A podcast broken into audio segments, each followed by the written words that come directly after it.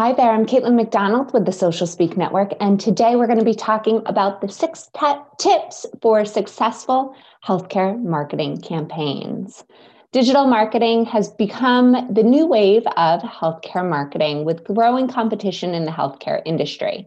It's important to stay top of digital marketing and keep your organization at the forefront of change. Today, the competition is getting tougher and patients are getting smarter. Many of them even turn to Google for quick answers for health-related concerns. If you want to get more customers in your door, then you need to get in front of your audience and have a solid presence online. Otherwise, someone else will. This is why it's important to have a healthcare marketing plan so you can reach potential and existing patients at the best time. Ever wonder what it takes to create a successful healthcare marketing campaign? We are going to review six tips that you can incorporate right today. Number one, know your target audience. A successful healthcare marketing campaign starts with knowing your audience and what they value. So to produce great results, you need to first have a well-defined persona profile. So vividly picture what it is that you want to attract to your office. What matters most to them? What questions do they have? Just carefully and precisely figure out who this target audience is. Also, identify if there are any decision makers that this audience turns to. You want your message to both appeal to the target audience as well as anybody who's going to help them make that decision to turn to you and your practice. The second tip is to combine healthcare and social media. Today, social media isn't just a place for family and friends to stay in touch. People also use them to promote their business and reach their audience. The power of social media extends to all industries, including healthcare. Social media platforms like Twitter, Facebook, Instagram, LinkedIn, even Pinterest can help you reach a wider audience and connect with your followers. It also will help you drive traffic and leads to your website. So now that you know who your target audience is, it'll be easier for you, re- you to reach your key audience by tapping into online communities and sharing health information. Um, so keep in mind, though, that each platform has its own voice and its own audience. When you create social media content, make sure that that message is tailored towards the different audiences and channels. So for example, if you work with young adults, you might find TikTok or Instagram is a great way to connect with them, but potentially the decision makers that drive them to come into your door and schedule that consultation could be on LinkedIn or on Facebook. So you have to be able to um, weigh the pros and cons of each network, as well as figure out what type of messaging, maybe it's case studies that you're putting on LinkedIn, but not really publishing so many of them on Facebook. So you need to figure out what co- that content strategy is for each of the networks and stay consistent with it. The next item is to make wellness a lot more fun. Health and wellness is a serious topic, but that doesn't mean that your campaign should be boring and uninspiring. So let's take cues from United Healthcare's successful healthcare marketing campaign, We Dare You. United Healthcare created an interactive campaign that dares people to make one small change to live healthier lives and document it on social media. Each month, there were new challenges and quizzes aimed at inspiring people to live a healthier lifestyle. The multi-awarded We Dare You campaign not only led to healthier habits, but it also fostered that interactive online community of loyalists.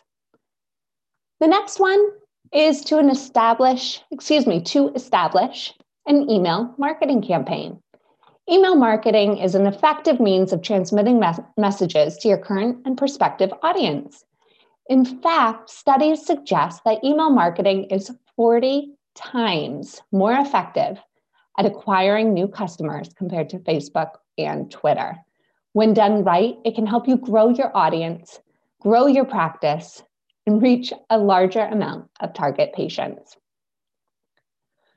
With email marketing, your audience is openly receptive and it's relatively low cost compared to spending thousands of dollars each month in advertising campaigns. Typically, however, we make sure that on any request a consultation form or form on your website, there's a check mark that somebody can select to receive marketing information from you and your practice. This opens up the doors to not only boost the R O I of the current campaigns that you have, but also stay top of mind with those individuals who maybe wanted to schedule a consultation, but couldn't quite find the time to pick up the phone and get it on the books. Now, the fifth one is to Google yourself. Studies suggest that physicians and other medical practitioners receive up to forty-five percent of new patients through referrals. Though most patients would consider the referral of other doctors, families, and friends, a majority of them will also reach out to Google, search on Google, and check your reputa- reputation before booking an appointment. The survey revealed sixty percent of patients wouldn't book an appointment with a medical practitioner that had bad reviews. So Google yourself now. It might seem silly, but it's actually pretty important. By running a quick Google search on yourself, you'll have a good idea of how your practice looks from a consumer's perspective, and you'll know where to start creating your digital strategy. You also want to make sure that all the information about you is correct and updated. If you do unearth some negative uh, results, try and take the post down, or at least reply to that comment with a thoughtful, kind response.